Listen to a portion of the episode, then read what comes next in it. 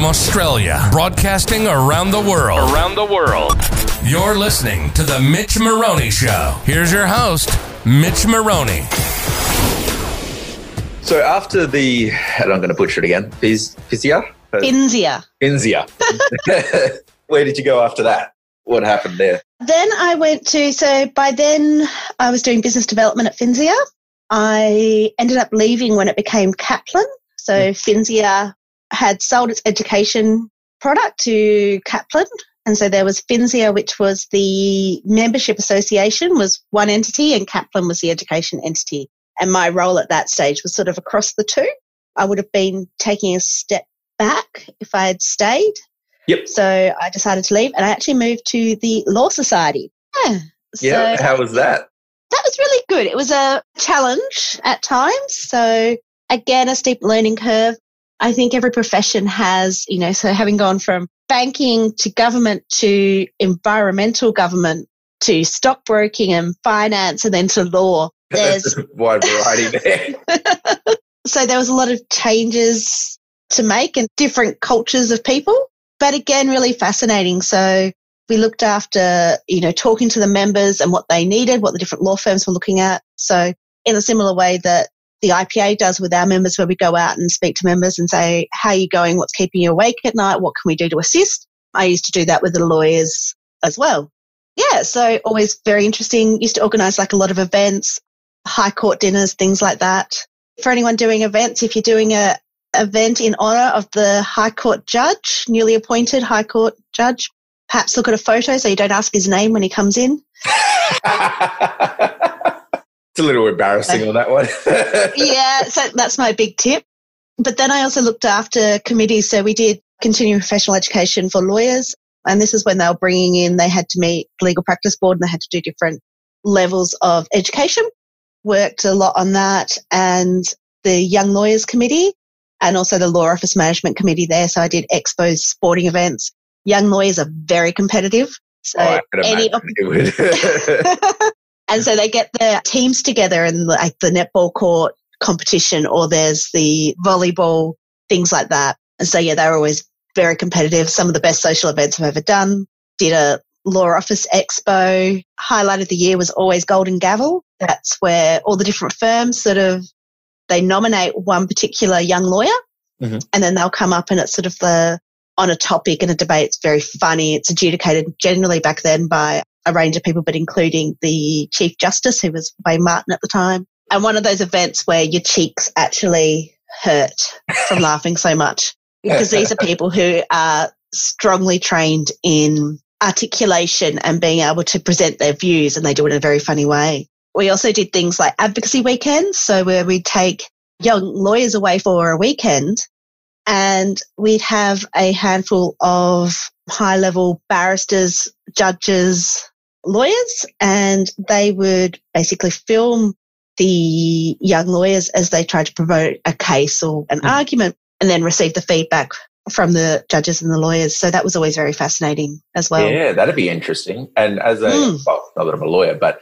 if I could put myself in the shoes of a, you know, young lawyer that is just getting into the field, that'd be invaluable. It was amazing. Yeah. So their ability to really integrate into the cross networking between senior lawyers and the young lawyers was always really fascinating. And there was a lot of mentoring by the senior lawyers to make sure that they were helping the next generation come up. So it was always really quite heartwarming to see. Beautiful. Yeah, that if you were like a young lawyer coming out, you might be working in a decent law firm, but you know, one, two years, just getting that feedback would be amazing. And then that would push you forward 10 times what it mm-hmm. would have been. And then from the law society, what what happened next? Where'd you go? I went back to Finsia. So Okay, didn't get Uh, that from. Uh, no, one of my friends went on maternity leave He worked there. So I went back in an events manager role there, organizing. We did a lot of breakfast, luncheons, dinners with 100 plus people at them on various topics relevant to the finance industry. So I did that for about a year and a bit. One of the really good events that we used to do there that was just again in that same vein as the advocacy, we did uh, Leaders in the Midst. Mhm. So we contact all leaders from across Perth. So we'd be contacting, I'm going to forget their names now, senior business leaders across Perth And High yeah, up people. Yep.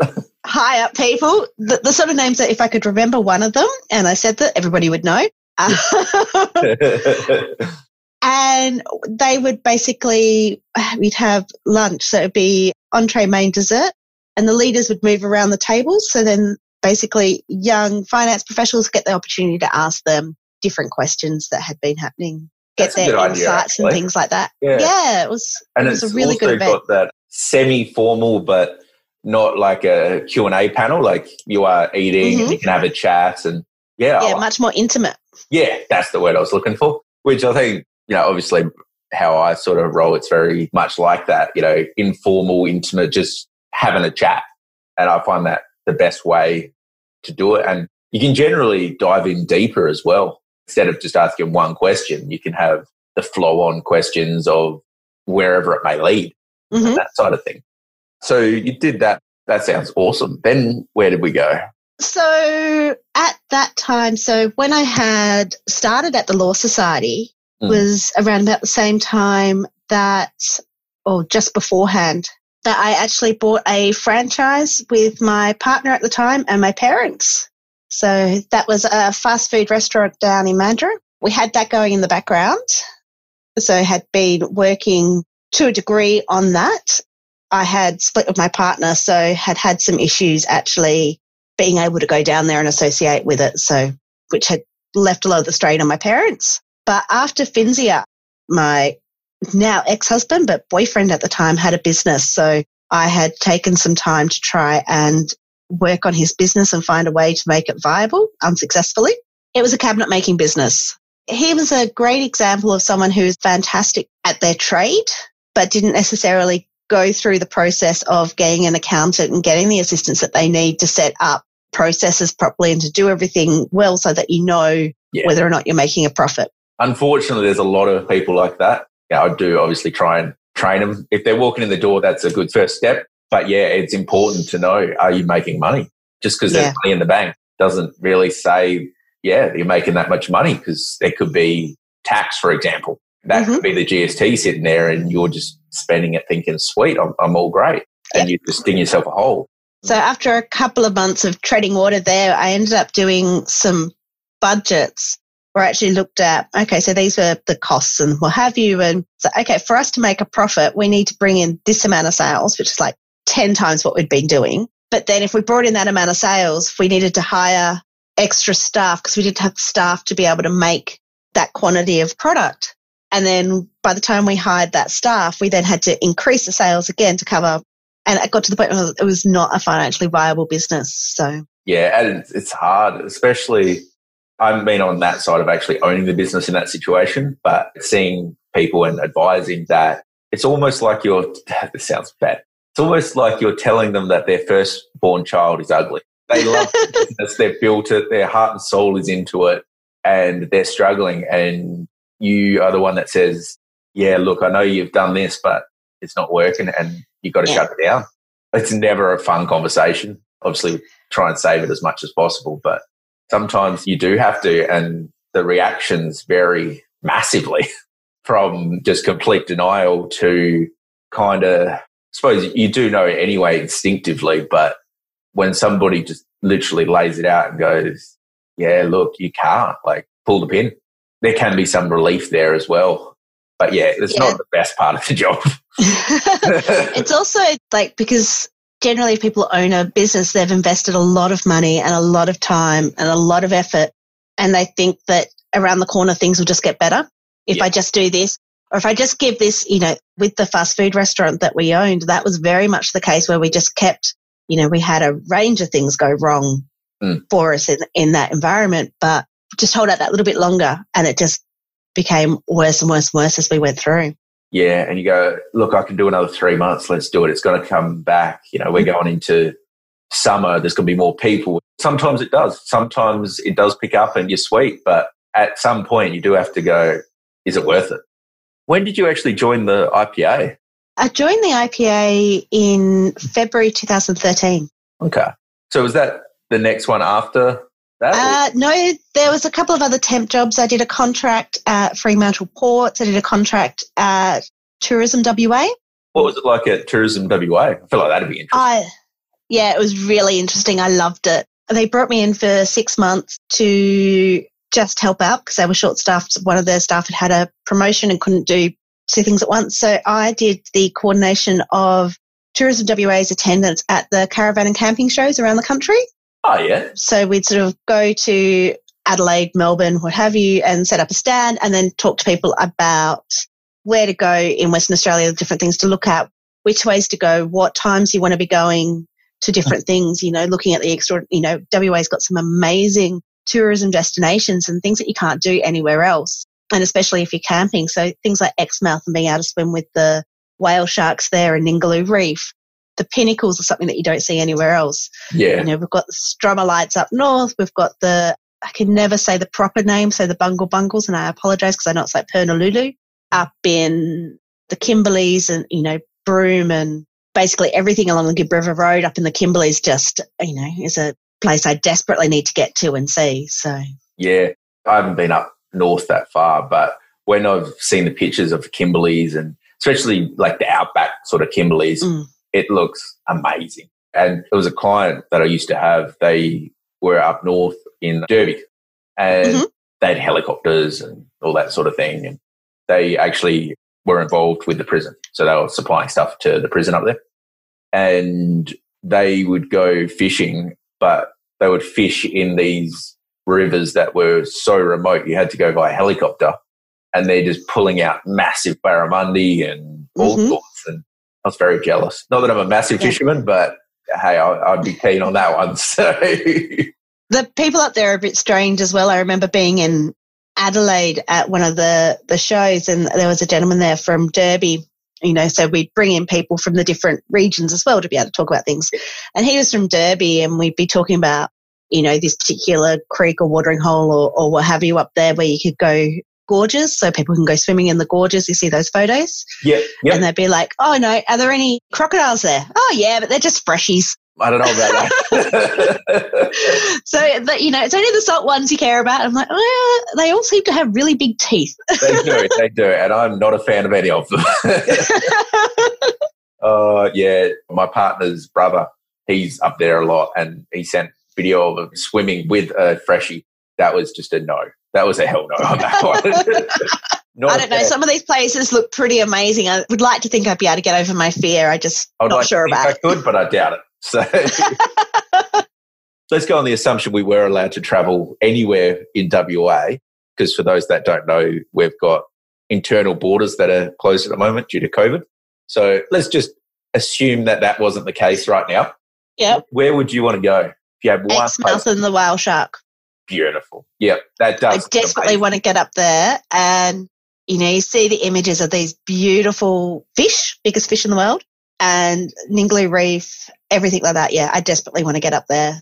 I've been swimming with wild dolphins before in New Zealand, and it was one of the most magical experiences ever. So to be able to do that with a whale shark in the wild where you're not impacting them, you're not damaging them in any way or, or causing them harm, that would be fabulous. That that'd be amazing, and the sheer size of them. Yeah. it would put everything in perspective. I Yeah. would love to do that as well. It just does scare me a little bit being in the open ocean, but um, uh, I'm a little You bit. can of a- tell you're a boy who's growing up around great white Yeah. sharks being in the ocean. exactly. You know, I don't go very deep. I'm like waist deep. That's about the deepest I go. There's always a few shark attacks around here, but yeah, It's I'll, now a good time to point out the amount of people have been grabbed, you know, knee deep in the water. I know, but it makes me feel better. but I do know just knee deep, they come in and they'll grab you as well. Yeah, I just work on the theory dusk and dawn. Don't go in the water at dusk and dawn. That's true. Breakfast and dinner, don't want to be either of those to the great white. I Uh, grew up in Esperance, so you learned that one very quickly. yeah, you would down So- there as well. Fishing, so fishing right on dusk is obviously the best time, but the amount of fish that got brought in, and literally it was not out very far, like 10 meters, if that, and the fish had come in and it was in half. Yeah, that doesn't fill you with confidence to go swimming. No, it really doesn't. it's kind of like, yeah, not going to do that. Yeah, I'll just observe the beauty from the land and yeah. the IPA. So you started that in 2013. yes. How did you find the IPAs? I'd been doing, again, temp work. So basically, my career's been long contracts with temp work in between. I came across an advert for the events role. So at the time, the IPA had lost two staff members. We're a team of three, so that's significant. so there was an events role. So that's someone who looks after the CPD for accountants, which at the time was predominantly in our office, eight people coming to a CPD training session. We didn't do larger events and things like that. So I went for that role and Darren Roxburgh, who was the general manager at the time, said, don't think you're best suited for this, but I'm advertising this one next week. So come along for that. And that was the membership services role. So I did that and yeah, got the job on as a membership services, uh, member growth and something or other. Very long title. The full title of it, but yep, you dealt with yep. it. How long did you do that? So I did that February through to December. So in that time, I came on, I got married, I got pregnant, and then Darren resigned. So he went on to a new opportunity. the cat coming to say hello. yes, very. the difficulties of working from home. And so I applied for the DGM role five months pregnant. Yeah. Oh. And got it. Sweet. Yeah. That's good. Because it would have been around that time that we would have met then, eh? Because it was just before you went on maternity leave. Mm-hmm. So you can't get rid of me. No, absolutely. Six years ago, seven years ago. Six. Six. Six and a bit. That's right. Yep. and then when you came back, you were the general manager? So I was the general manager just before I left. So I became the general manager in December and then ended up having to go on early mat leave in March, April. So in that time, sort of hired staff and tried to get my head around everything. Did budgets for the first time. That was fun. always. Um, oh, always. And then, yeah, went on leave and then started to come back. So I had a very short mat leave period and started to come back a couple of days a week after two, three months. How did you find that? New bub and then having to work and juggle all of those commitments? Being a slight workaholic, like I actually enjoyed being at work and things like that. But it was a real, the theory of mum guilt is something that's real and difficult. So you very much feel like, you know, he had to go to childcare at a young age. You very much feel like you're not there enough for your children, that you're not doing enough for your children. You constantly feel guilty that you're not enough there. But at the same time, you feel guilty that you have to leave work to go pick, well, now to go pick him up from school or, you know, working from home to go deal with, you know, sit with him for 20 minutes just so that he feels connected to you. Mm. It's this constant battle of guilt and that would trying to juggle that. Obviously, yeah, I don't experience that, but I would imagine that that would be hard. Yeah. Yeah. There's a meme or something going around where it's like society expects mums to parent like they don't work and work like they don't have children. Yeah, as harsh and sad as that is, that's pretty true. Like, yeah, so it's hard, but you know, I wouldn't have it any other way. I'm not someone who could stay at home with my child. You know, all power to those women who do, and it's not a, a judgment call at all on anyone except for myself. I'm not a mum. I don't do the playing and the education. Like some people are fantastic at it, and I look at them going, I wish I could, but that's not me. And I wouldn't trade my son for the world, and I love my time with him. Yep. But yeah, a beautiful little boy. he has his moments.